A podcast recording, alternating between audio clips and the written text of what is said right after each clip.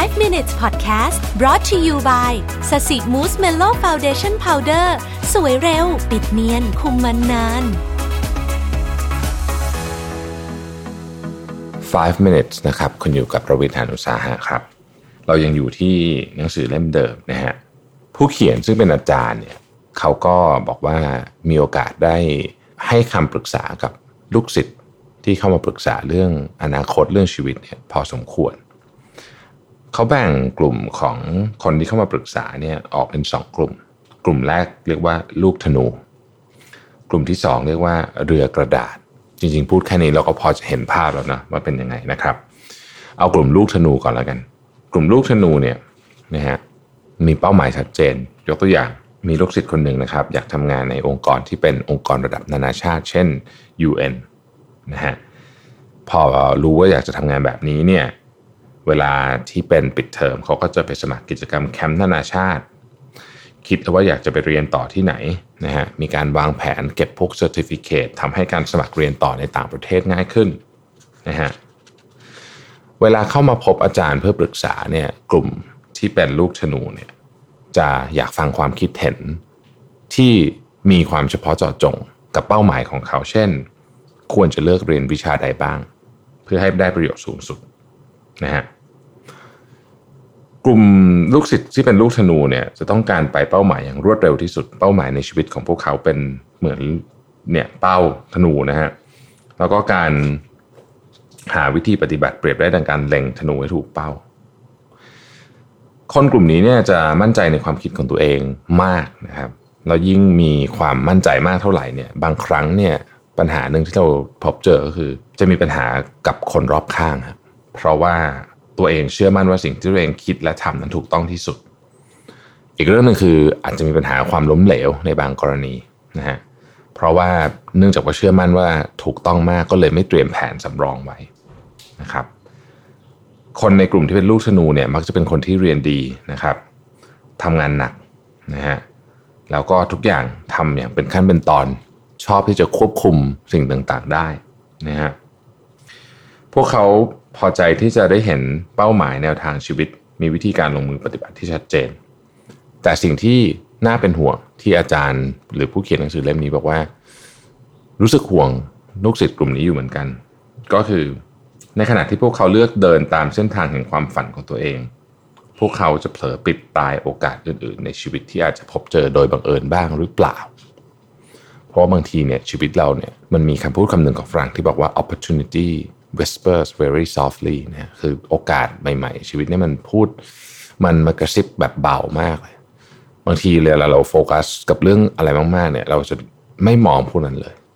อันนี้เป็นกลุ่มที่หนึ่งนะครับ กลุ่มที่สองที่กลุ่มที่เรียกว่าเรือกระดาษเนี่ย จะตรงกันข้ามกับกลุ่มแรก คือจะไม่มีเป้าหมายที่แน่นอนในชีวิตคำถามจึงจะไม่ใช่ทำนองแบบกลุ่มแรกแต่จะเป็นคำถามทำนองว่า ผมควรทำอะไรดีครับ อาจารย์ก็มักจะถามกลับไปว่า แล้วงานอะไรล่ะที่เธอชอบที่สุดอยากทำที่สุดทำได้ดีที่สุด แต่ว่าคำตอบก็มักจะวนกลับมาที่เดิมนะครับประมาณว่าขอโทษครับอาจารย์ตัวผมเองยังไม่รู้เลยว่าผมชอบทำอะไรหรือว่าทำอะไรได้ดี ซึ่งเป็นคำตอบที่ออกมาจากใจจริงนะฮะเพราะถ้าเขารู้ว่าอยากทำอะไรตั้งแต่แรกคงไม่มาหาหาอาจารย์ที่ปรึกษาหรอกถ้าเราลองนำเรือกระดาษไปวางลงในลำธารใสนะฮะ เรือกระดาษเนี่ยมันจะลอยไปตามกระแสน้ำเพราะไม่มีจุดมุ่งหมายที่ชัดเจน อาจจะเพราะมีความคิดมากมายจึงลังเลใจ ไม่อาจเลือกเดินไปในเส้นทางใดเส้นทางหนึ่งได้ เมื่อความคิดแตกเป็นหลายสาย วิสัยทัศน์ต่ออนาคตจึงเปลี่ยนไปอย่างไม่สิ้นสุด ผลลัพธ์คือตั้งเป้าหมายที่ชัดเจนไม่ได้ ทั้งยังกังวลใจต่ออนาคตที่ว่างเปล่าเบื้องหน้า ปัญหาของลูกศิษย์กลุ่มเรือกระดาษคือความโลเล ในขณะที่เพื่อนๆต่างมีเป้าหมายที่ชัดเจนในชีวิต แต่กลุ่มลูกศิษย์กลุ่มนี้กลับต้องมาหวาดกลัวเพียงลำพังว่าตัวเองกำลังปล่อยเวลาให้ผ่านไปเฉยๆอยู่หรือเปล่า ความจริงก็คือเป้าหมายในชีวิตเนี่ยไม่มีใครทำแทนได้นอกจากต้องกำหนดมันขึ้นมาด้วยตัวเอง การให้คำปรึกษากับลูกศิษย์กลุ่มเรือกระดาษ จึงเป็นการรับฟังเรื่องราว แล้วพยายามช่วยให้เขาค้นหาเป้าหมายของตัวเองให้ได้ ผู้เขียนบอกว่า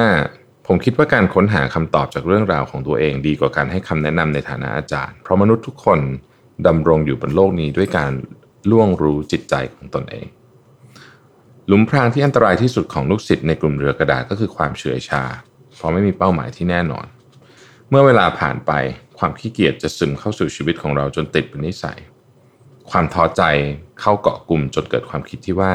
ทำไปก็ไม่ได้อยู่ดี ท้ายที่สุดความมุ่งมั่นต่อเป้าหมายต่าง เริ่มหายไปสำหรับลูกศิษย์กลุ่มเรือกระดาษแล้ว การตั้งเป้าหมายในวันนี้ อาทิตย์นี้หรือเดือนนี้ไม่ใช่สิ่งจำเป็น เพราะสิ่งสำคัญมากกว่าคือการลงมือทำงานให้สำเร็จจริงทีละเล็กละน้อย ความพึงพอใจของลูกศิษย์สองกลุ่มนี้อาจจะแตกต่างกัน กลุ่มแรกอาจตั้งเป้าให้ชีวิตลอยทะยานเป็นเหมือนลูกธนู ส่วนกลุ่มที่ 2 อาจใช้ชีวิตอ้อยอิงเหมือนเรือกระดาษที่ล่องลอยกับกระแสน้ำแต่ไม่ว่า คนหนึ่ง คนใจจะมีวิถีชีวิตแบบใด ผมเชื่อว่าการยอมรับการเปลี่ยนแปลงของสถานการณ์อย่างยืดหยุ่นเป็นสิ่งสำคัญที่สุด ถ้าเป็นศัพท์ฮิตตอนนี้ก็ต้องบอกว่า resilient เนื้อหาในบทนี้เนี่ยนะฮะผมหลายท่านที่อาจจะ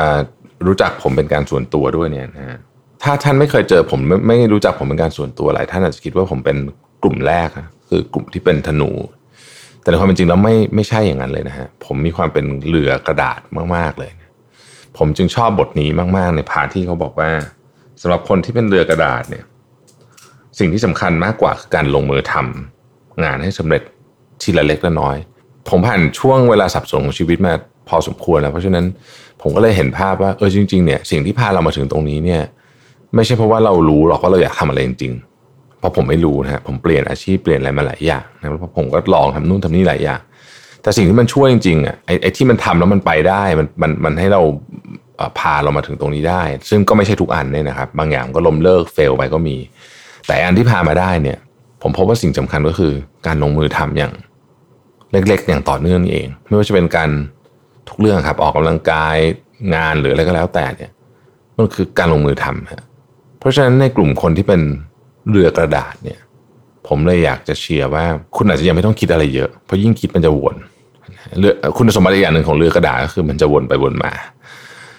ผมก็เป็นแบบนั้นเหมือนกันนะเพราะฉะนั้นถ้าเกิดคุณยังคิดไม่ออกจริงว่าคุณจะทำอะไรเนี่ย ลองหาอะไรสักอย่างแล้วทำมันอย่างต่อเนื่องดู เพราะคุณก็ไม่รู้หรอกว่ามันจะพาคุณไปไหนนะมันอาจจะไม่พาคุณไปไหนก็ได้ แต่สิ่งที่คุณได้เรียนรู้จากมันก็คือว่า การทำอะไรอย่างต่อเนื่อง พัฒนารับ feedback เนี่ย มันช่วยให้เราเห็นชัดเจนว่าหนึ่งเราชอบสิ่งนั้นจริงไหมสองคำว่าพัฒนาการมันคืออะไร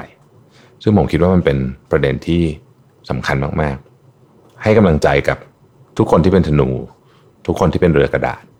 ขอให้เจอชีวิตที่ตัวเองต้องการ ขอบคุณสวัสดีครับ 5 minutes podcast presented by แป้งพับสสิมูสเมลโล